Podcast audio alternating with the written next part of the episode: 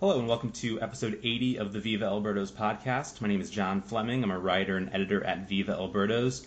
Uh, for this episode, very special guest on, very excited about somebody who, one of my favorite writers in the world, one of my favorite podcasters in the world, uh, small town Illinois roots, huge Cardinals fan, huge Illini fan. Of course, I'm talking about Heather Simon. Hello, everyone.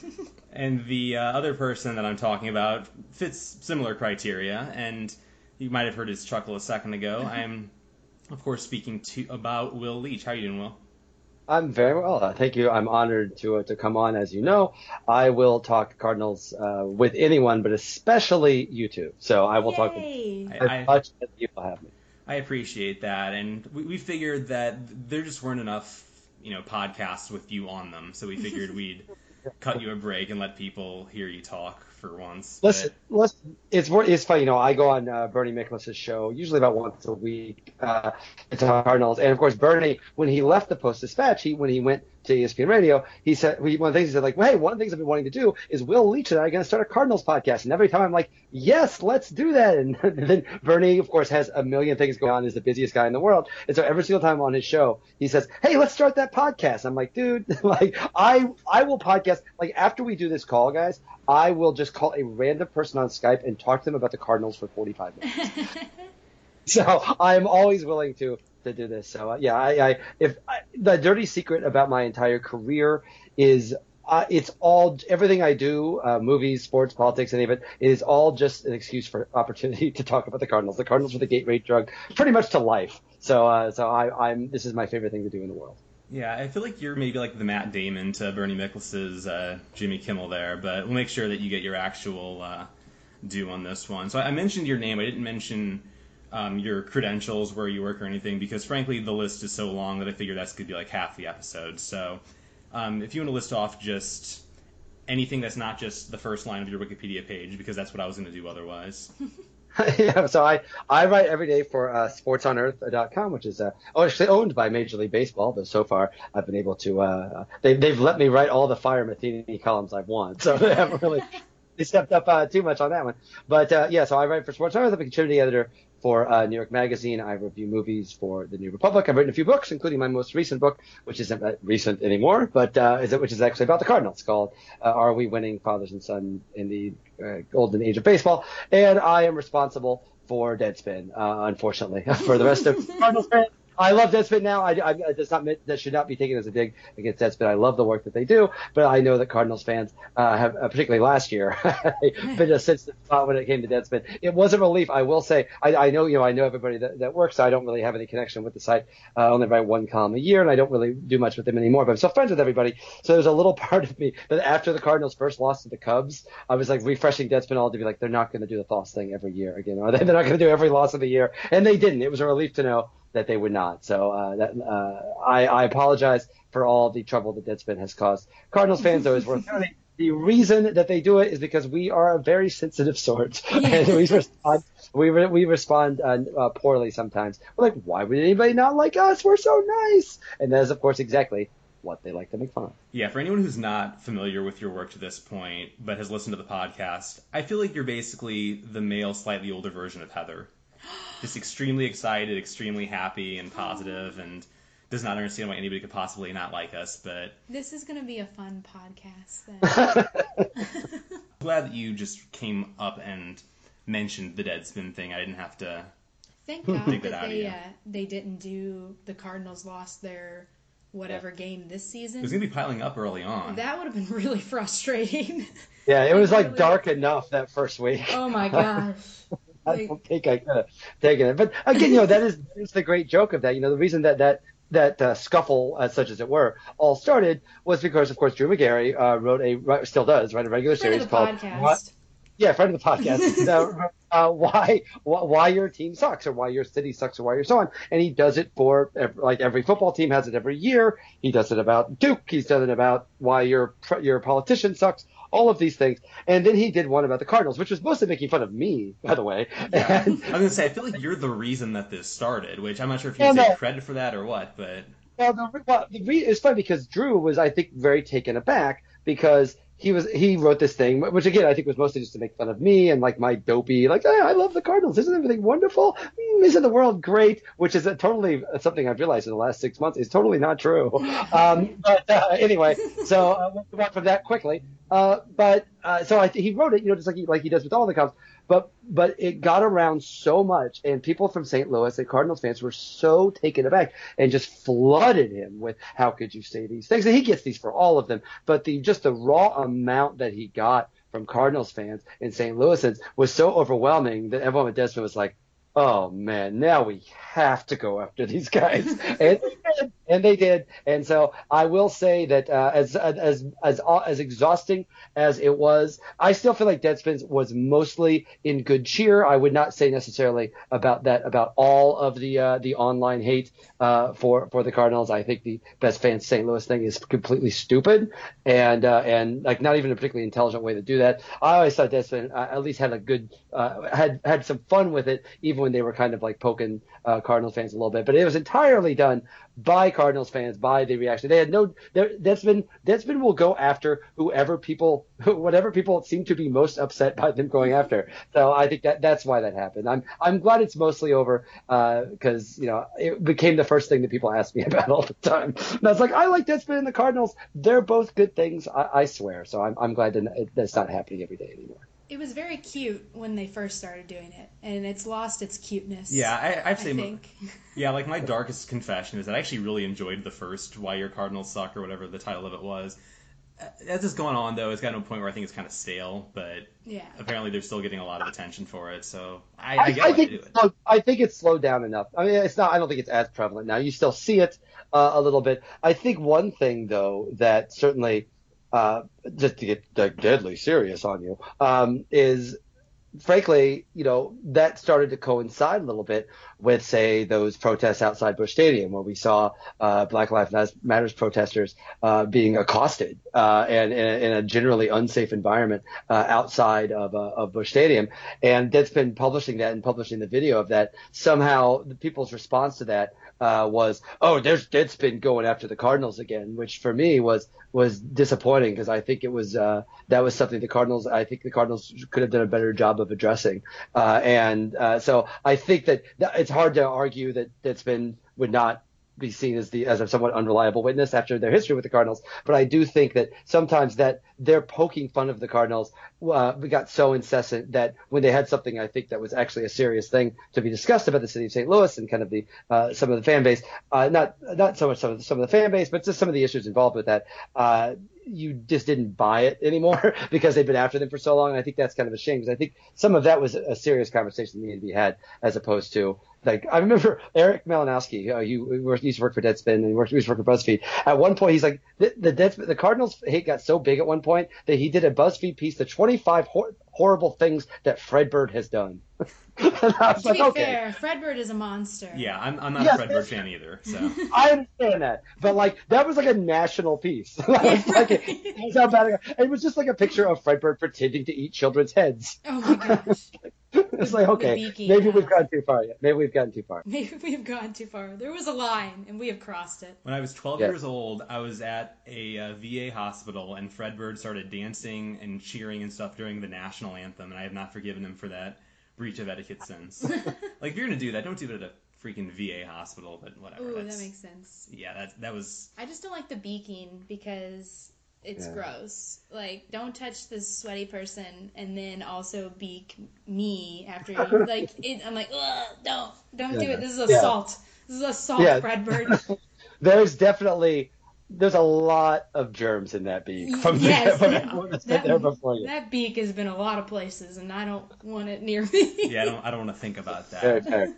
Yeah, but but to bring up, you mentioned before the fact that Deadspin there was sort of a, I guess, a boy who cried wolf effect in 2014 with the the Black Lives Matter protesters outside of Busch Stadium, where fans were so conditioned to feel like they were being picked on, they were being singled out, that even when an actual story broke, when there was actual journalism being done. I think that post did end with "Go Dodgers," though, which yeah, that, oh, I agree, I agree, and yeah. I, I talked to I remember talking to Tom Ley about that. Be like, dude, this is a great thing to put out there, but like, this is missing the point. Like, fine, like if you want to do the Dodgers, that's fine, but like that uh, to me that undercuts the actual seriousness of what they were actually trying to do there. And I think, and I think, frankly, is against you know the like, you know, I, I I think that's a time where they, they started to believe their own joke a little bit. Yeah, and I'm gen- I'm generally pro Deadspin. I you know have some issues with some of the stuff they do, but I think that's probably the point. So right, I'm not gonna get too mad at them though. And, and, to, be, to be very clear, just and we'll close the Deadspin thing here. Like I, I'm I'm always trying to be very clear about this because it's always strange, you know, as a, as a person that started Deadspin, when you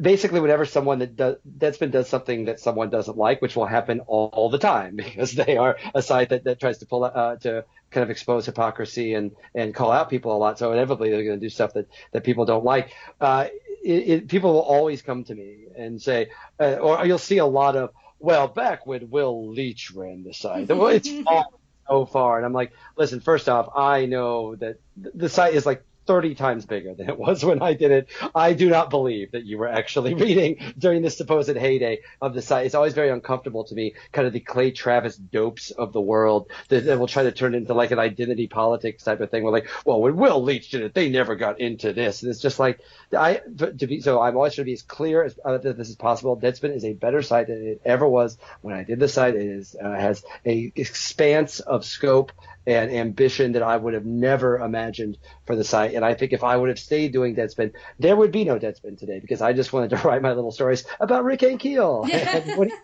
and, all of these things. And uh, and I think for it to become the kind of the juggernaut it remains to be, uh, I, I needed to step away. And, and I, I have such respect for the work they do on a regular basis. And frankly, you know, one of the many great things about Deadspin now is there's just so much a there's a variety of voices there that just wasn't there when I did it, and I think it's a much better site because of that. So, so I, I love what they do, uh, even when uh, uh, even when those posts that I enjoyed were sometimes uh, in between the Cardinals lost their 84th game today, particularly because it was last year, and last year was so frustrating. Yes. that, like it was just the one year I was just like, okay, it would have been awesome if they had chosen to do this in 2015. I could have told them to stick it, but right. no, it was like this really frustrating year. So yeah, that, I think that it, they they picked a good year to do it uh, if they wanted to needle Cardinals fans to be fair, even if they had done it in 2015, they still would have gotten 62 posts out of it. It's not like well, that's been... genius. I know that's the genius of the that's the genius of the idea is that like even if like a great team, like if you had done a the Cubs lost their 45th game today, it would have gotten very annoying for every Cubs fan,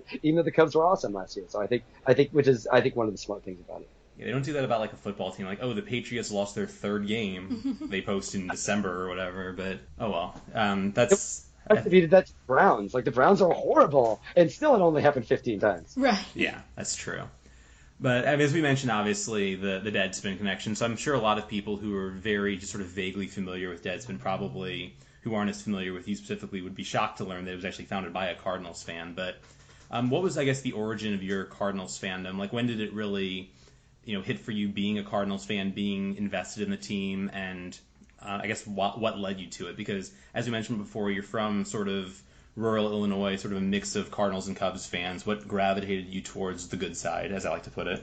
Yeah, I'm from um, I'm from Mattoon, Illinois, which is about an hour south of Champaign on I-57. Uh, it's about an hour, about an hour 45 from St. Louis, two hours from Indianapolis, and about four hours uh, from Chicago. As I always have to explain to people when I lived in New York, like, oh, I'm from I'm from Illinois. Oh, Chicago. No, I'm literally closer to Kentucky.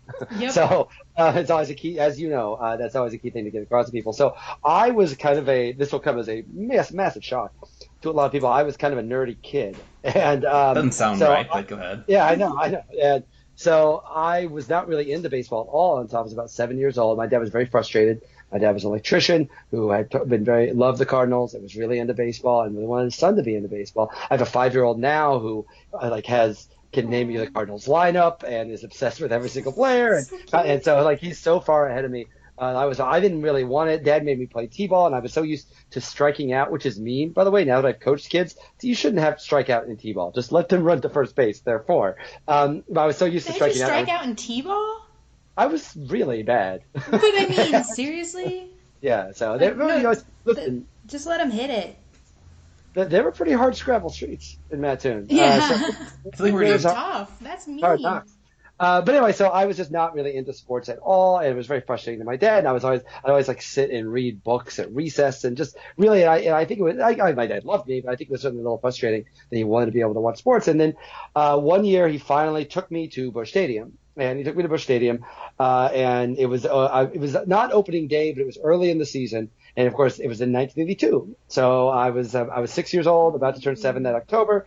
uh, and I saw Ozzie Smith do a flip, and there was Willie McGee, and they won the World Series, and I was like, this is the most amazing thing. I mean, people always talk about those great Cardinals teams, but like not only were they were great, but they were the just the most fun possible team you can imagine. They were fast, they were charismatic. The lead, the the biggest star was named the Wizard of Oz. I mean, just like the most, like it, it was too much for even uh, the nerdiest kid to resist. So I just got uh, obsessed with it. And again, they also they won the World Series the first years I wa- year I watched. It. I was like, wow, this is this is awesome. Does this happen every year? it's really. Uh, I always feel bad. My son was born uh, on November 21st, 2011.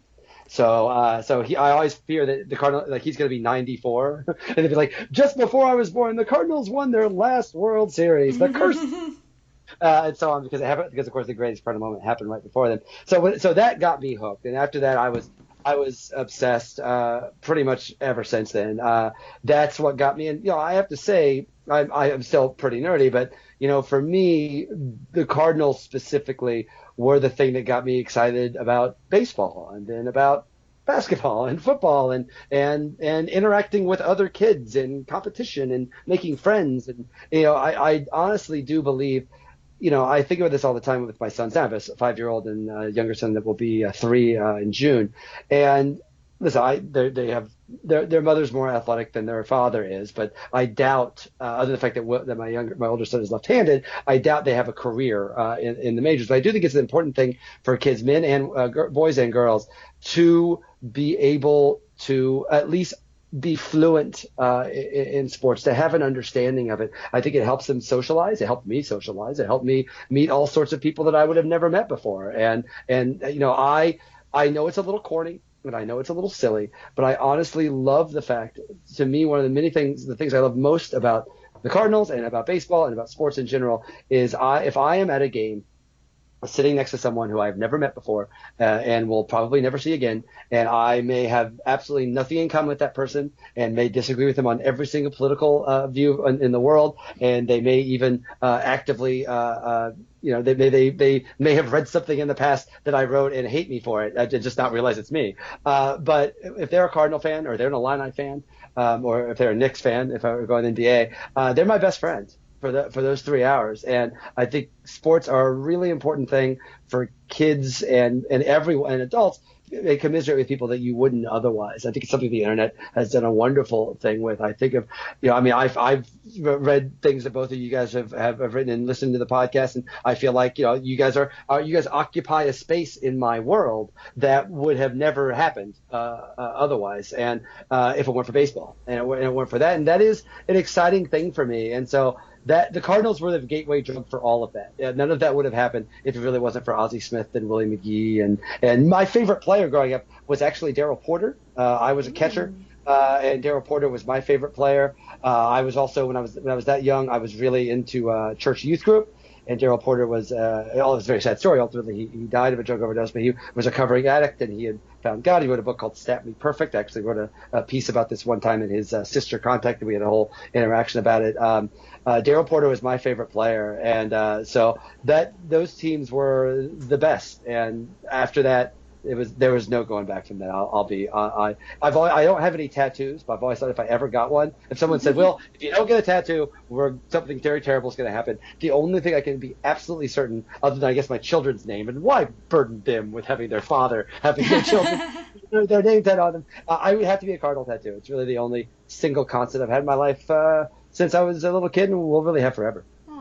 Yeah, you said though that you were late to the party as far as being a sports fan, but you were seven. To be fair, it's not like people who are like you know three or four years old are like encyclopedic about sports or anything. Like seven was my first year, which was I feel like I'm gonna make you feel old here, but '96 was my first year paying attention to the Cardinals when I was seven, and then once 98 came around with McGwire, it was just like an everyday sort of thing. Like 96, 97, I was paying attention to the team. I was watching some games by the time 1998 came around, especially mid to late 98, like every single game was appointment viewing. So that was sort of the point where I was like, okay, I'm like, this is just like what I am now. This is my thing. Heather, when was your first?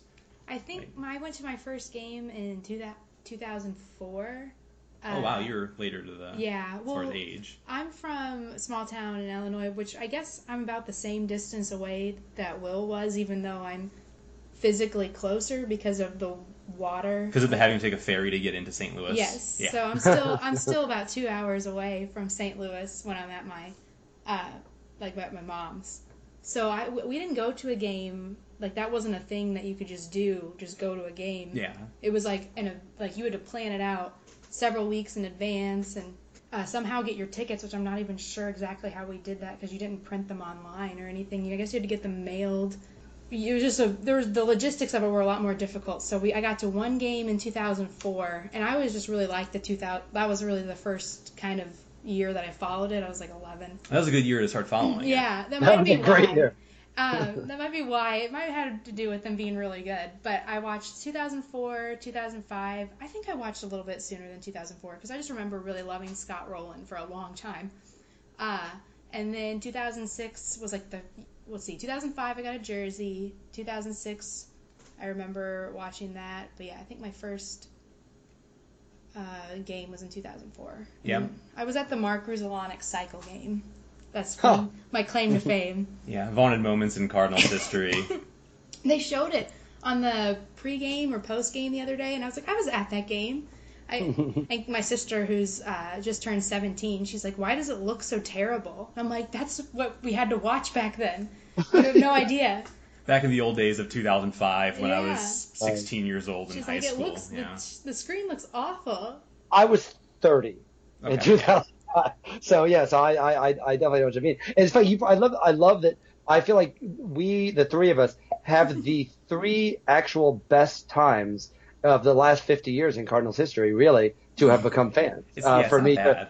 Yeah, to come from that time, and then and then obviously, uh, uh, you you in in uh, in 2004, which is to me still the great Cardinals team of, of my lifetime. Obviously, they won two World Series since then, but that 2004 team, it just felt like they were up five to one in the third inning every game. It just they just it felt like they were never would never lose. And then when it comes to McGwire, you know, I know they're doing that Hall of Fame, the Cardinals Hall of Fame vote this year, and McGwire, obviously, you know, there's there are people that will never really want McGwire, but man, I, yeah, I think a lot of people forget how bad it was uh, in St. Louis from like 88 to 96. It was really rough. It was it was Ray Lankford being quietly awesome, and and and but and not a lot else, and and then occasionally like Lee Smith, who was always kind of entertaining. Other than that, you know, it was what McGwire did. Like Cardinals baseball has been incredibly urgent and relevant since McGwire, and I think that what he did for that franchise, particularly during a time I know people, it, it seems impossible to think of now, but before uh, when Anheuser Busch put them up for sale, there was a fear that no one thought they would leave, but it was on the table, and and you know you think of all the advantages that the Cardinals have now they're still like you know I, I I think sometimes DeWitt and company will use the we're a small market team as a way to not spend, but it is worth noting that like they like they are not in the top half uh, uh, of, of markets, so I think that does get lost a little bit sometimes, and particularly because I remember the times where before McGwire and really before La Russa, where it was dark, it was dark and it was just listless, and they they were not high in attendance, and there just wasn't a lot of buzz around the team, and and you, you know so to I, and McGwire was really the one that got it back, and I think he's an incredibly important part of Cardinals history, and I, I- I think he he did. Like, he- he's been back for a long time now. He's been a hitting coach for three teams. He's won a World Series uh, as a hitting coach. I feel like he's a guy that uh, uh, I, I'd like to see him get his Cardinal moment back. One of my favorite things, I think, almost ever, is that the Cardinals get a compensation pick for being in a small market and how everyone gets so Yeah. mad online about that. But they really are in a small market. I just I don't know how They you are. can argue that they aren't. And I, I believe someone wrote a post, uh, maybe it was on Fangraphs. It might have been Craig. I can't remember. I'm think sure. it was- I'm sure it was It Craig. it was Craig. It was yeah, great. it's trying to prove that they actually do deserve that pick for being in a small market. They're in just a small market as other teams. So Doesn't sound like Craig to write a post on Fangraphs about the Cardinals. Just doesn't sound like the sort a of thing Craig he would Edwards do. puff piece. Yeah. Yeah, it's funny that you mentioned that we all came from like the sort of most fruitful eras, you know, possible as far as first assimilation into being a Cardinals fan. I always give my sister a hard time because the first year that she really paid attention was 2006, and like she was a teenager at that point. But like I always would make fun of her that she was jumping on the bandwagon, and yet of the three of us, I'm the one who came from the most unpleasant season, and they still made the NLCS in that season. So yeah. It really just shows how spoiled we all are, and how good they've been. And we will never apologize for nope. it. For me, the the the great uh, anecdote from how good we've had it as Cardinals fans was after 2006. Uh, that was when they made the decision. Uh, that was when they kind of up, uh, uh, upended the whole you know system, and they and you know they they brought in um, uh, you know they, they they they switched everything out, and that's when Jocketty left, and and you know and they basically decided to revamp their entire system uh, to make sure they had enough money to keep Pujols. and so they, they focused more in the, in the farm system and did all that. So the, after the 2006 season, they had, I think they had the worst or the second worst farm system in baseball. And after the 2011 ser- season where they won another World Series, they had been competitive almost every year in between then, they had the best farm system in baseball. Like that is like not fair that the Cardinals have like won two World Series in the time that they went from the worst farm system to the best farm system we've had it really years. Yeah, exactly. It's really it's we've had it very very fortunate and and uh, and nothing it stops us from complaining. Uh, this is sports after all. That is half the the job description of being a fan is grousing about particularly with you know one of the things that I love about baseball too is it's an everyday thing. Like like this, I, I don't know uh, if you guys admit to people when we we do this uh, when you guys take the podcast, but there is a Cardinals game going on right now, and I have been checking it incessantly. I've been I've been so hard not to be like Gyorko, nice job, while I'm talking to you guys. Um, so I don't know if I spoiled anything, but Jedd Gyorko just solved the Middle East crisis. I'm very proud of him. Did he hit um, a home run? Was that how they uh, got no, their their one run? I'm not, I think he has an RBI single. Um, okay, I saw that they got one run, but I didn't know how. I missed yeah. that part. Yeah, I, just pulled it up on uh, GameCast too. I have been watching it. It's playing over our shoulder right now. But the point is that it's it's a daily part of our lives. Like it is just it is in a way that to me makes every game less important and therefore that much more. Uh, that it becomes this everyday thing and an everyday part of our lives, and therefore it becomes you know, not to get to get cheesy about it, but it becomes like family, and because it's like family, you are meaner to it than you would be to, to people that you didn't care about as much. And uh, and I and I think you see that. Uh, I I always feel bad for the poor soul that actually has to uh, to run the uh, the Cardinals Twitter account because I'm constantly yelling at it and I love it. Like I love the Cardinals more than anything in the world. And that poor soul, I'm just constantly yelling, "Oh yeah, yeah, good job, good manager you guys got." Yeah. Do better. I totally yeah, exactly. That's just and and for me, you know, that's uh, I guess running a, a baseball team's uh, account is not really all that different than running a, an airline's social media account. so I guess that, I guess that's what it come, kind of comes with it.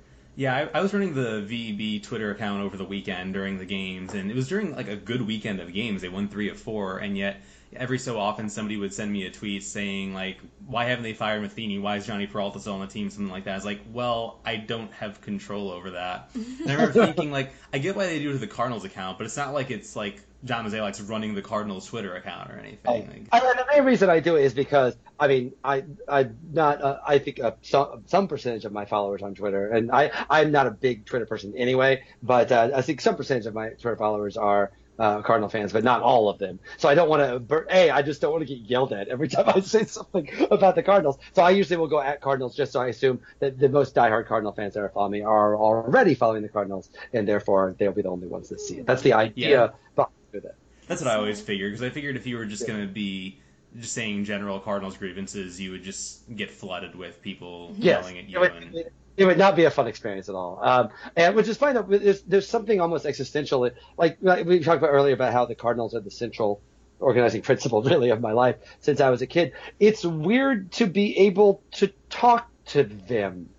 like just as a concept, as like a construct. Like like I uh, uh, after the game, one of the games where they were getting killed by the Reds, and Gyorko hit a homer late to make it like ten to four or something, and and and and they said, yeah, Gyorko, great hit on uh, the Cardinals put up on Twitter. I responded, you know, actually, thank you. I needed this. I, I needed a little bit of positivity. I'm really down on you guys right now. Thank you. And he sent me, and the Cardinals account sent me back like a um, Aledmys Diaz giving a thumbs up uh, gif. Right. And and I was, and there was some, and I was like, well, that's good. That's good social media practice. But also, I was like, oh no, the Borg has come to life. It's like the Cardinal, this thing that I have obsessed over my entire life has been Wisconsin is now physically talking right to me. And I know it's social media person. I know that's not how it works, but there still seems something existential about like I am talking to the Cardinals, which is this massive thing that has been such a large part of my life. It always it always unnerves me. It's another reason that Twitter generally terrifies me. you just need to keep reminding yourself this isn't actually like this isn't actually like the ghost of Stan Musial who's gonna you know haunt you for speaking ill of the Cardinals. It's some Right. guy or some girl who's running a Twitter account. Yes, everyone- and get assholes like me all the time.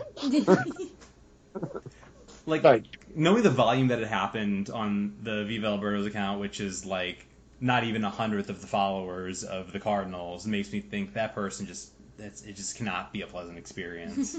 now in the last couple of years, in the last couple of years, the Matheny frustration has gone more mainstream. yeah. Like it was really kind of us stat people for, for a while, but I think it's crossed over a little bit now, and I think that probably makes it even worse. The Matt Adams thing, I think, was a big catalyst because even the non sabermetrically inclined viewer. Yeah, like you don't need a stat or you don't need to be told the catch need probability to know that Matt Adams in left field was you maybe not don't working. even need eyes. You might just need ears. Just the sound of the groans coming from Busch Stadium will hmm. tell you all you would need to know about whether or not that was working. But that appears to not actually be happening. So But again, that's because, and I know we we promised we would not turn this into a Matheny gripe session. oh, we However, can. That's fine. it it, de- it definitely felt like when they got back from the road trip, somebody got called in the principal's office. like, it definitely felt that way when like gave that little conversation in the dugout. He's like, "Yeah, the Adam stuff probably not going to happen anymore." like there was just there was just a lot of like, okay. You know, it's knock it off, and you know, like did not travel on that road trip, and it had that feel of okay, uh, enough. And I know the Mozeliak is great, and Matheny screws up Mozeliak, Mozeliak's plans. It's kind of this, I think, somewhat facts, not necessarily in evidence on that. I think we like to believe that a little bit. Was it like is the guy that hired Matheny, and is the guy that gave him a, gave him an extension literally the day after the Cubs won the World Series. Put. But um, so I, I think that gets lost a little bit. But definitely, I still. Uh, in my imagination, it is I uh, Matheny is just constantly driving Mo crazy, and uh, and and then he got called into his office uh, the day after that Yankee series, which I was at the first two games of, and um, and and called him on the carpet and made him fix and said knock the Adams stuff off, put Wong in the lineup, put Grichuk in the lineup, and knock it off. And you know whether it, and it's not like the Cardinals have been playing so crisp in the, during this little win streak, but uh, uh, certainly it does feel like it's everything's at least closer to the right track. Yeah, Mozeliak's bow tie was probably all askew and Yeah, yeah, flustered. yeah. Yeah, he was fine. Yeah, yeah. His- The, the, the, the sweater over his shoulders was slightly disheveled for Yeah, a moment. Yeah, his scarf was like was untied. Exactly. With the uh, Matt Adams in left field thing and him and Mike Matheny shying away from that, I kind of wondered if it was sort of an Allen Craig situation where there's like the threat of, you know, if you keep playing this guy who's, you know, shouldn't be playing at least this position, you know, may have to get rid of him, which Yeah. was always my theory in 2014 of what happened. It's kind but of Goodfellas sounding there. yeah, I sort of had to Yeah. make Matheny an offer he couldn't refuse Yeah. to, to go with a completely Yeah. different mob movie. But Yeah, I think I think. I think my joke at the time when he made, they made that trade was like, don't think of this as trading Allen Craig. Think of this as Mozeliak putting a muzzle around the neck of of Matheny so that he does not bite himself. And uh, and I and I always felt like that was the right way to the, the little cone thing, not a muzzle, but you know what I mean, the dog thing. I think, I think that was what it was. It was, and we've seen that frankly consistently for pretty much every year since then too. Just just a and you know I wrote about this in my baseball prospectus essay this year uh, about Matheny and about Mo about it really feels like a lot of Mo's plans have to be altered around making either making it easier for his manager or making it harder for his manager to not like first it's flexibility then it's too much flexibility and a lot of that it just feels you know there's just not a particularly creative mind uh, in in the dugout you know and I listen th- let's not get rosy about it. like you know La Russa drove us crazy too like he did Yeah. I'm, I'm the first one to admit that La Russa at the time drove me crazy, and like even in retrospect, he drove me crazy, like a little less crazy than Matheny. Granted, Let's not but- forget Allen Craig once played second base and also center field at some point. I I saw him play center field at Wrigley Field, and it was I was sitting in the bleachers, and it was a very it was a very I always use the old Bernie Miklasz line of uh, recalculating, recalculating on the GPS, and there's a fly ball out there, and but that's the thing. But the difference with with La Russa though was the thing I loved about La Russa, even when he drove me crazy, is you knew that like when they he took Cardinals losses the way that I take Cardinals losses, like really hard. He had that burning desire to win, and he had an inventive, creative mind. Even when La Russa would do things that were very strange, or would say have trouble with bullpen phones, or or whatever story that they tried to claim with that. Even when Lewis would make the big mistakes, they were always out of like a constantly working mind and constantly trying to things. And if anything, he would do it too much. But you never felt like La Russa was not doing everything in his power. He was confident, even if he was dumbly confident. Uh, uh, he was mistakenly confident. You felt like he would do absolutely everything in his power to win. And Matheny is my. It just does not strike me as someone with that particularly active mind. We have not seen really with any of his. I'm, I'm, I'm trying to put it gently here, but right. I mean, no, I totally yeah. relate. That's why I'm laughing. And and I, it's not. You don't you don't see either just like by looking at him or listening to him talk, or even with his actions with lineups and like it, it's like La Russa would do things. I'm like I like wow, what is he going doing with this? But you knew there was something behind it. Whereas like Matheny will do things and I, I'll say I'll be like, oh wait, I think I know what he's doing. That is really stupid.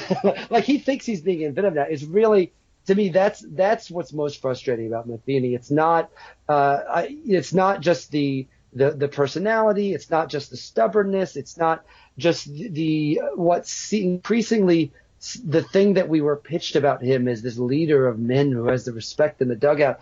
That seems to be a little bit less the case than it used to be, even if that was ever the case in the first place. And uh, so you wonder what we're actually left with then. Unless I would be the, there are certain things that he's better at. He bunts a lot less than he used to. That used to be the thing that drove us crazy about Matheny. He doesn't do that so much anymore. So occasionally, if you hit him over with a head with a log often long enough, he will stop doing some bad things. But I don't know. I just you don't get a sense. You, you I have a good friend here in town, uh, here in Athens, who's a diehard Orioles fan, and he and he's he's like every game I know that Buck Showalter is not going to lose this game for me unless it's of course a big wild card. Yeah, I was going to say the Buck Showalter thing kind of went away after the whole Zach Britton fiasco, but yeah.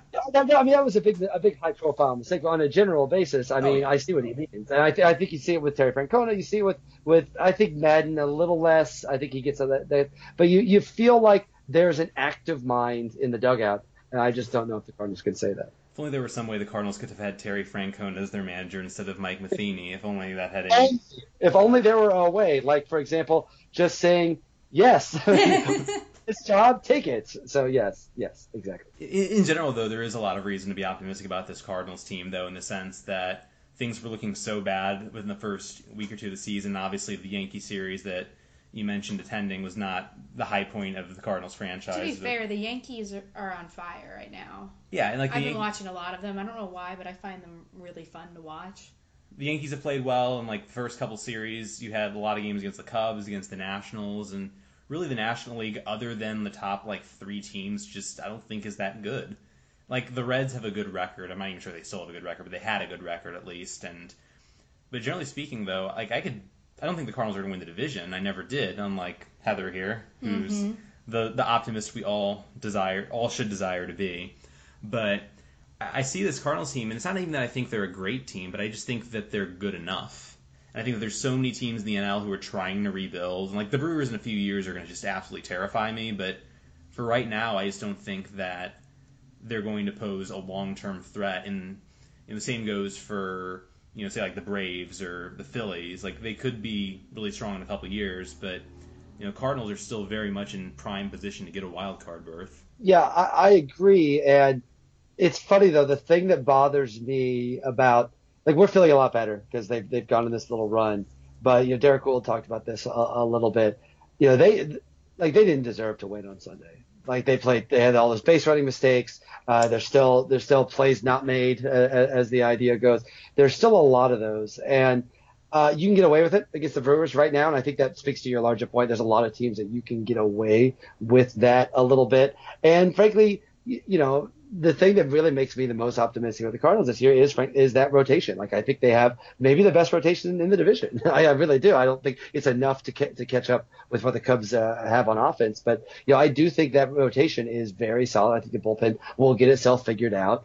Um, and so I think that's going to be enough. I think to make them a potential wild card team, and and that's kind of what you're holding down the fort now. Uh, you're right until until you know, until the Brewers come or until the Braves come or until the Phillies come. To me, the Phillies in a couple of years are going to be these crazy spenders. And and to me, I think it's curious too. You know, the thing I always, the thing I like most about the way that Mo runs things is that that you know he gives himself that kind of flexibility in a macro sense. The idea that right now you you know you could Gyorko can play third and you can and, and Garcia can fill in over there and maybe Peralta uh, once his mysterious respiratory situation gets uh, gets cleared up uh, he he will come back and, and and at least give you something. But you've also you know listen there's going to be the, the, the, team they're playing today. I mean you know the the uh, the Blue Jays look they're like they're going to be starting to dump some stuff off here and that's a team the Cardinals have a potential match with. Uh, so uh, you know if you're if you're in a position to strike, I think what these what I was hoping from the Cubs run, and I thought I think we saw a little bit this offseason, was it would be the kick in the pants to the Cardinals that they kind of needed to be like, listen, the system that they've had that's given them success for the last 15, 20 years has worked fantastically. But one of the reasons it's worked fantastically is the Cubs have been a, they've, they've never quite gotten it together. they never quite, they're really the kind of the only other giant uh, in that division. The, the Cardinals are very fortunate to be in the division they are. They've been, like, there have been years where the Astros came up, where the Pirates came up, where the Brewers came up, where the Reds came up, but they've never been a consistent basis, a team that's been able to challenge the Cardinals that way. And the Cubs are that now. And what, what I find encouraging uh, if, um, is to do the Fowler signing. Whatever the thoughts about the individual merits of that,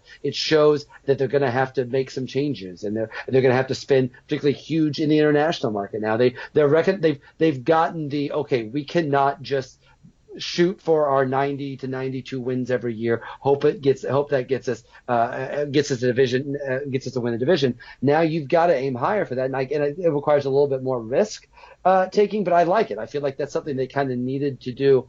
And the Cubs have given him that kick that they needed. So I find that exciting. The idea that the Cardinals are even considered a potential player with some of these free agent people in this year, I'll believe it when I see it. But the idea that they seem to be kind of building to that point is encouraging. Luis Robert Roberts Roberts. Yes. As Robert, but yeah. Robert. I don't know. I've only read it. I've never heard it said. Yeah. I read one article one time that said it was pronounced like Colbert, so I just rolled with it from there. That makes more sense than Robert. Cause Which is funny because Colbert is pronounced Colbert in real life. Yeah. so, oh, really? in, in, terms in of the, the, TV character, yeah. at least. Yeah, yeah, right. I know, I know. That's the joke. But yeah, but so no, I, that and, and listen, you know, I mean, it's not for nothing, but if there is a position in which they are very eager to, if they could bring in a big bat, third base is the spot.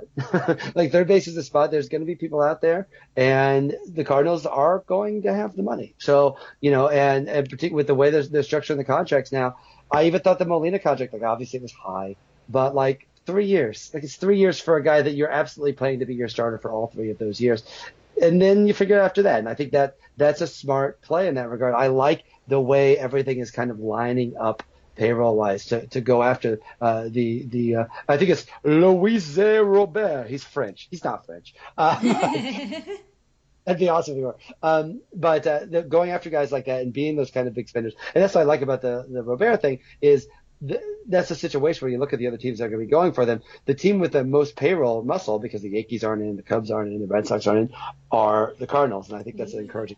Yeah, I think that um, looking though at this year's team, it, it's kind of ironic though that the thing that's I guess the big question mark at this point, other than like Jhonny Peralta, who I don't think people were necessarily banking on to be necessary for the Cardinals to be a playoff team, is the top two spots in the rotation with Carlos Martinez and Adam Wainwright. You look at the other guys who are in the rotation. Mike Leake looked like a Cy Young caliber pitcher this year, which I don't think a lot of people were expecting. Like I've always been sort of a Mike Leake apologist, but I was never a Mike Leake's going to be a Cy Young candidate level, and I still don't think he will be. But I think that overall, obviously doing a lot better than he was last year. Uh, Martinez and Wainwright, though, hopefully they can get things back together. Hopefully people will stop blaming one of them with a different hairstyle being the reason. For some reason, no one complains about Adam Wainwright and his growing his hair out as being the reason that he's struggling. It's, it's just with Martinez, but to be fair, not to be fair, but let's be honest about the hair. It's not it's not great hair, but it's not the reason he's struggling. It's not the reason he's struggling. I wouldn't I wouldn't imagine. I wouldn't be opposed to him getting rid of it though. Just yeah, it's not great. like yeah. I, it's not great hair. It, yeah, I, I like I, I agree that has absolutely nothing to do with his pitching but it doesn't look good. It does like, not. Can we, can, we, can we just all come together and like, and for me, you know, a large part of what I love about Carlos Martinez, other than the fact that he's an awesome pitcher, is you know, I as getting back to the beginning of our conversation when we talked about uh, the you know the Cardinal uh, people disliking the Cardinals, I've always been like, listen, if if if Carlos Martinez pitched for like the Mets, or if he pitched for the Red Sox, or if he pitched for, or even the A's, like people would love Carlos Martinez. He is so much fun right. to watch, and he's so likable. And for me, like if you if you really want to truly tell me that you hate the Cardinals and they are all this imaginary way, which is really just the way that Brian McCann is. Like, Brian McCann, who's never been a Cardinal, I should point out. Exactly. But like Brian McCann is that guy that everyone imagines all the Cardinals players are. Ian Kinsler is that guy. The Cardinals don't actually have any of those guys. But if you actually still believe that, seriously, watch Carlos Martinez. If you don't think that guy represents all that we claim to love about baseball and all the things, the great future of baseball, that's what Carlos Martinez Martinez is. And for me, he's such a joy to watch and so much fun and just a blast. I just, but a lot of it is, in addition to his great pitching, it's just aesthetically, he's a, he's a, uh, he's just a joy to watch. So I, I mean, listen, obviously he's a grown man. He can wear his hair however he wants. Mm-hmm. I, I, I personally, I don't like it. I think it looks stupid. Yeah, I'm not, I'm not a fan, and I am a as big a Carlos Martinez apologist as you, I guess apologist isn't the right word, but whatever I am, you will find. I will defend everything about Carlos Martinez, and even I'm going to admit that it kind of looks like a moth. Yeah, sort of like the Thomas, sort of like the Thomas Jefferson quote about free speech. Like I may not agree with your hairstyle, but I will defend to the death your right, or whatever the exact. And the fact that he's willing to try that kind of unique hairstyle is one of the things I love about him. And you keep doing you, Carlos. Right, I, exactly. I I respect it. I appreciate it. I love it even but I'm not. I can't. I, it's not great. It's not great. It's not. It's not great. But I mean, listen. If I, I but, uh, but we all agree has nothing to do with his pitching. It's weird too because like Wainwright is like jacked now. like like a, he actually looks as different from Wayne from Wainwright last year as Carlos does did, does from last year. Like he actually looks like he looks like a physically different person. He's like really ripped and he's been really struggling. But I have just not heard a lot of well, Wainwright went and jacked himself up in the offseason. Look what struggle is he. Look how different he is. So I, I, I think uh, I, I think that and listen, Wainwright has certainly, to say the least, earned uh, the benefit of the doubt on a lot of things. Mm-hmm. But uh, uh, and I, I do think that I'll, I'll, put it this way: I want Carlos now. Here's what I want, want to happen: I want Carlos to keep the hair to for like three or four dominant starts. Yes. So no one says that anymore and then he gets rid of it. That's yes. what I want. No one makes that connection, and so so he can. So no one says I don't want him to get rid of them and be good again because then they'll actually some people actually blame the hair. So I want the hair to stick for like three or four starts, and then he can get rid of it. I would love if it were the hair. It were that simple, just to uh, oh well, let me just change my hairstyle and be a Cy Young candidate again. Like that would be great if that were a solution, but it's not. So I I think or, that you're. Or, or if he became dominant with the hair and yeah. then just whole staff gets them. So like the Andrew McCutchen thing, where you get the haircut and then all of a sudden you're not any good anymore. Like maybe that's going to be that's sort of the reverse yeah, he, uh, Samson effect. He, if he gets great, Wacha, Lynn, Leake, and Wainwright will all have them. It'll be like the Puerto Rican team when they all dyed their beards and Carlos Beltran turned into Mark McGwire. Yes. It was absolutely baffling how much he looked like Mark McGwire. It was kind of terrifying. it, it was. It was actually a little bit terrifying. I'm like, really was. Yeah, I'm hoping that everybody on the Cardinals decides to go the Mike Leake route and have kind of the, the mediocre facial hair look. Like Luke Weaver's ahead of the game, so if they want to bring him another rotation for it, then they're free to do so. I don't know why I'm making fun of players' facial hair. It does not seem very becoming of me, but oh well. So um, you mentioned before though that, and I mentioned it a couple times, that in addition to being a Cardinals fan, you're also a big fan of uh, Illinois University of Illinois sports. You went to the University of Illinois. You're very loudly pro Illinois. If you had to rank the like potential championships you could see for your teams, like where like does an Illinois basketball title rank ahead of another Cardinals title? No judgment here if it does. Just that's, such a tough question. I would have said before 2006 that the, this would be the easy, even before 2011, this would be the easiest answer in the world. It would obviously be a Cardinals victory. And if if you would ask me which teams I care about more deeply, it's the, it's the Cardinals. But Illinois basketball. Uh, you know, it's still a Cardinals World Series. I feel bad. I feel bad because I love, I love like Illinois basketball. It's it's even more closely tied to my to my home where I grew up than the Cardinals are. You know, we're I said we're right by Champaign. Uh, all the games growing up were on the local CBS affiliate. They would they would usurp whatever was on. Dan Roan, uh, Dan Roan before he was in Chicago was in on WCIA in Champaign. Dan Roan and Doug Altenberger uh, calling games, uh, and you know, so that is very tied in a way that even the Cardinals, the Cardinals are tied to St. Louis and tied to a, and a little bit of the Cardinals Cubs rivalry, but Illinois, like that's that's my home. You know that that's uh, and they have been. You know, I always joked that I before last year that I understood what Cubs fans felt like because I was an Illinois basketball fan. I, I understood that a, a, little bit, and now I can't even say that anymore. Um, so, but I have to say, as much as I would, uh, Illinois championship would like, I'm gonna have nightmares about that 2005 championship oh, game. It's ever. I know, and I, I, I, the fact that that three pointer from Luther Head didn't go in, I just knew it was going to go in, and then it didn't, and then it all. You guys are complaining about the refs now, aren't you? I've dealt... Well, they let May push him around in the right. paint. That's not even fair. I've dealt with enough Illinois fans in my life that I know what's coming next. So go ahead, I don't care. Like I'm a Mizzou um, fan. We would love to just make a Final Four. Oh, I'm sure. You, I'm sure it would be cute for your little team to try. it is funny the idea that like I love that. Little, okay, I'm, I'm sorry. I'm going to do a little Missouri trash talk here. Oh, well, so fine. I love. Go, we do it ourselves. I'm not gonna. Because for, for what it's worth, I think Cuonzo Martin is a great hire, and it will be really good for Missouri, and and it's going to work out great. But like when when he said that he turned down that offer from Illinois, like that's such a smart move from a PR aspect because it yeah. gets Missouri like really excited. But come on, like that's obviously not what happened. And I think it's good because uh, the, the the Bragging Rights game is one of you know, to this day is one of my favorite experiences, uh, sports events I've ever been to. I know it's lost a lot of luster in the last few years, but it's one of those rare things from uh, like like Texas Oklahoma or Georgia Florida football, uh, and and that you have a legitimate 50-50 crowd. I used to joke when I was lived in New York that Brooklyn Nets home games against the Knicks were the only games that were like that anymore because there's a bunch of there's a lot more Knicks fans than there are Nets fans, even with the Knicks being terrible. But like that environment is like that is that was that was Christmas for me growing up. Was yeah, like it, really around Christmas, so yeah. Yeah, you know, and like it really felt that it was always a stretch. I always tried to come make it home for Christmas by the Illinois by the Bragging Rights game, and so that game has like a big emotional connection for me. And it's lost it's lost a little because Illinois struggled, but I think it's lost more just because Missouri hasn't only struggled, but has just been so terrible. So I'm glad that Missouri will be uh, will be relevant and we'll have a coach for uh, three years. Obviously, it will only be three gonna, years. Look, we're going to take those three years. We just had three years of Kim Anderson. I'm not going to uh, complain about it. Uh, and I understand, and I, and I think I think that's fine. I, I, I agree, but I'd like to see that rivalry back going. But and I and listen, if if Juan Martin, I think he will be good for Missouri, but man, we could not possibly be more excited with Brad Underwood. So uh, I think that, uh, I think so. Hopefully, I don't know when this is posting, but Wednesday night, Illinois is trying. We're going to find out whether we got Mark Smith, the big recruit. So I think it's pointing in the right direction. But uh, and then he's going to sign with Missouri, and I'm going to look like an ass on this whole podcast. I think, like, I think both schools had great hires. I'm while I'm a Mizzou fan, I'm not anti-Illinois. I think college basketball is much more exciting for me if both teams are good.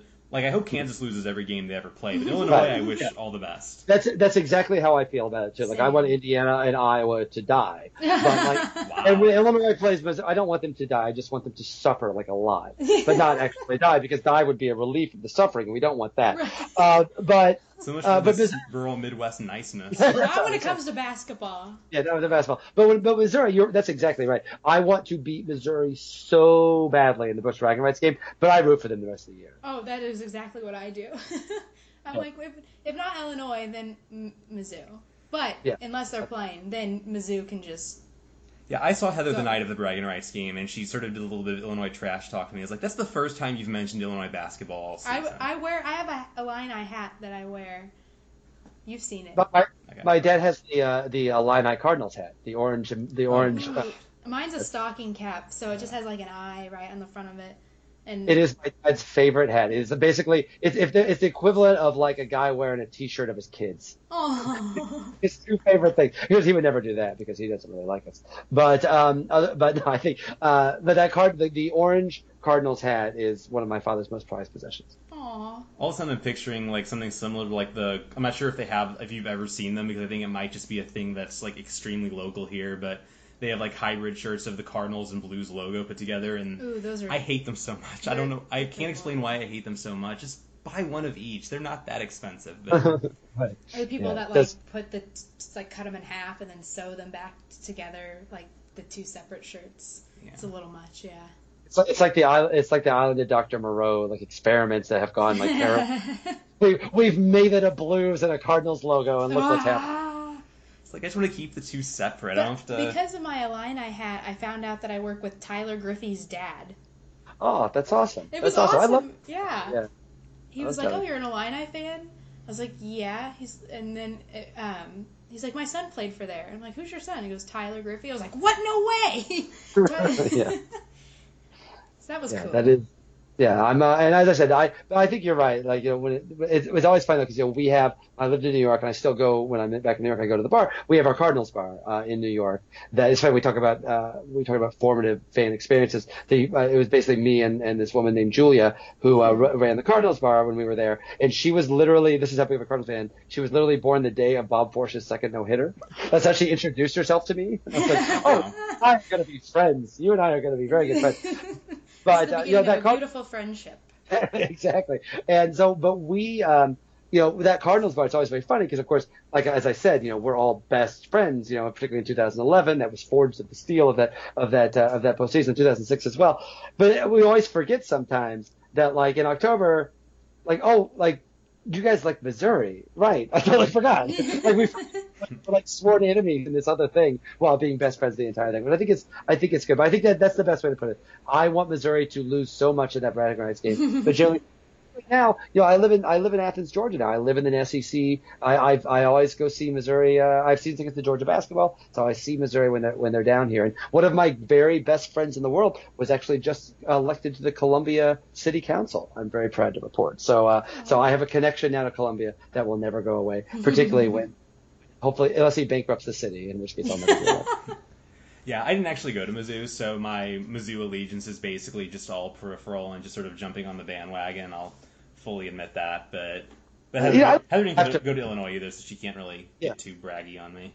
No. Yeah, my dad is the biggest Illinois fan I know, and he did not go to college at all. And I remember we went to an Illini game one time, and uh, and my sister, my my mother, and I all went to Illinois, and um, uh, my my mother, including like late in life, she was she she was I was like 15 when when she went to college at Illinois, and uh, which is a very I'm sure not stressful time for her at all. Uh, My mom did the same thing. Like that was Yeah. right around the same time, age and everything. Not to Illinois mom- though.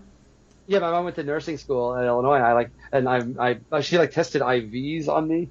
In retrospect, I don't think she should have done that. Uh, but anyway, so, um, but we were at a Illini game, and they said, "Alums from the Illinois, University of Illinois, stand up." And so my mom and sister and I stood up, and my dad stood up too. And my sister was like, "Well, you didn't go to Illinois," and he was like, "Yeah, but I paid for all three of you." I'm like, yes, please stand, please stand, please stand. So, you know, one of the great things about uh, Central Illinois is, yeah, I think a lot of people have not did that. I think some of Illinois' most die-hard fans are not alums at all. I think it's just it is the local team uh, in Central Illinois there, and I think that that's one of the reasons that it has such deep ties. Yeah, I think it's like that with any sports team. Like with with Mizzou, it's sort of a unifying thing of Kansas City. Even though there's a lot of KU fans there as well, and St. Louis all being part of one team, plus Central Missouri, obviously. But even like professionally with the Cardinals, like there's so much you know fractured with St. Louis, with the St. Louis area, and yet everyone's able to unify behind this thing. And it's it's like that with any sports team. Obviously, it's like that with like there's literally what is there 123 however many teams there are in professional sports, but everybody's able to sort of get behind that, and it's it's just such a nice, neat thing. I wonder It's the if, fun part. if St. Louis had a basketball team, if people weren't wouldn't be so in not so into Illinois now since it's already kind of ingrained, but because where I'm from, you don't root for anything from Chicago. That is not that is not what you do. So you can't root for the the Bulls even though you don't have your own basketball team type of thing. So I wonder if St. Louis or there was a closer professional basketball team if maybe that would if that's why people flock to Illinois even though I think, I think, yeah, I think, I think it's partly that. I think, but also, you know, it's worth noting that people in Chicago, like, they think Champaign is like this cow town. Like, yeah. they think it's just like, like you know, they they have a snobbishness about Champaign. Like, for what it's worth, in Champaign they think Chicago people are jerks. Like, they you think know, they're snobs. even- you know? yeah, even, even if they're Cubs fans, uh, you know. So I think that there's a little bit of that. Uh, but I really think a lot of the deep stuff. I really truly believe this that that a lot of that, particularly in those rural communities uh, in Central Illinois, the local TV. I, I actually interviewed Dan Roan. The, he's now at WGN. Uh, I actually interviewed Dan Roan about this one time about why about why Illinois fandom is so kind of like deep uh, and and vast. And he said honestly, when I worked for that station, it was, and I can vouch for this because I was a kid watching it. Nobody paid in like you were. Your television was on CBS from five o'clock- from the time you turned it on until the time you turned. It was just oh that's it, and that was the WCIA, and that was what one that had the Illinois games. There was there was also the the station, the CBS affiliate that was famously was the only one that didn't put Letterman on after the local news. They switched over to CBS, but they they had Mash reruns, and these people loved their Mash reruns. Yes. And there was that kind of loyal intensity that I really think, honestly, is a main reason that Illinois basketball has this huge thing because that area, it's just that was the local team. The way that people in Long Island love the Yankees, uh, you know, I really feel like it was. It felt like that was your team, and I, I think that that has set in, in, in a much less uh, in a lesser sense than what we always talk about with KMOX being this big station that was all over Arkansas and Tennessee and Kansas and all these other places. I think that is part of it when, when it comes to Illinois basketball. Yeah, I was listening to KMOX when my family visited. Uh, we went down to Georgia for vacation, and like at midnight, uh, when the sky's clear, you can still get KMOX 1120 in all the way down in Georgia. It was pretty crazy. I loved it. Yeah, all right. So I, I think we've probably kept you long enough. We've completely screwed up the Cardinals' fortunes that they're now down 2 1 to Toronto to do our favorite segment of the show, which is giving score updates to games that are already over by the time this actually posts. But hopefully, this will be up tomorrow morning on uh, Wednesday morning, and hopefully, people will uh, will know what happened and weren't counting on us to tell them because we don't know. but um, first of all, thank you very much, uh, Will Leitch, for joining us to talk about the Cardinals, to talk about the internet, to talk about Illinois basketball for a strangely long time. But it was, it was fun, though. I enjoyed it.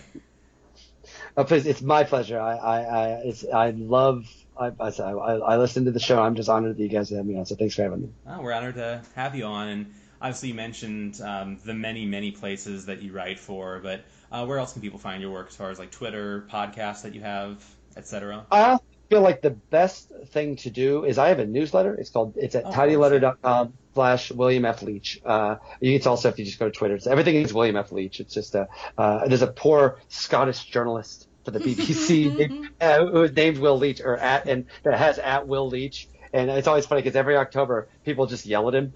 and he's like, "Why? I'm getting yell at." So uh, he's a very very nice man. And uh, but uh, so yeah, so I'm at William F. Leitch, and it's but the bet the one I have a, I have a newsletter that I write every week that has like a, special essay I write just for the uh, for for those readers, and then it has link and then I link to everything I wrote uh, throughout the week. So uh, you can find the newsletter at uh, at William F. Leitch, or it's just uh, on Twitter William F. Leitch. Everything is William F. Leitch, and then I'm I'm very easy to find. I'm uh, I'm very you can, you can email me anytime. I I love all I ever wanted to do was just to get and sit and write for a living. So uh, now that I get to do that, I, I just want to make sure I get to keep. Yeah, it's funny that you mentioned the the Scottish um, news guy with Twitter because whenever I first got Twitter, I wondered if I should make my handle something that actually pertained to my name. And then maybe a month or two after I got Twitter, there's another John Fleming who's a representative from Louisiana who made some comments about how he voted for himself to get pay raises so that he could feed his family. Which um, I just remember thinking, oh, this would be so bad. This I had people on, like on Facebook tagging me, be like, hey, is this uh, is this you? Like, yes, I'm the 50 something year old guy from Louisiana who's a congressman. But, but uh, Heather, where can uh, people find you and your work? Uh, I'm on Viva El Birdos Oh, okay. Monday through Friday at 12 noon, and then on Twitter, LIL underscore scooter 93. And you can also email me at that same address, but at msn.com. Sounds good. Uh, people can find me on Twitter at uh, JohnJF125. They can email me at JohnJF125 at gmail.com. I'm also on Viva El Birdos.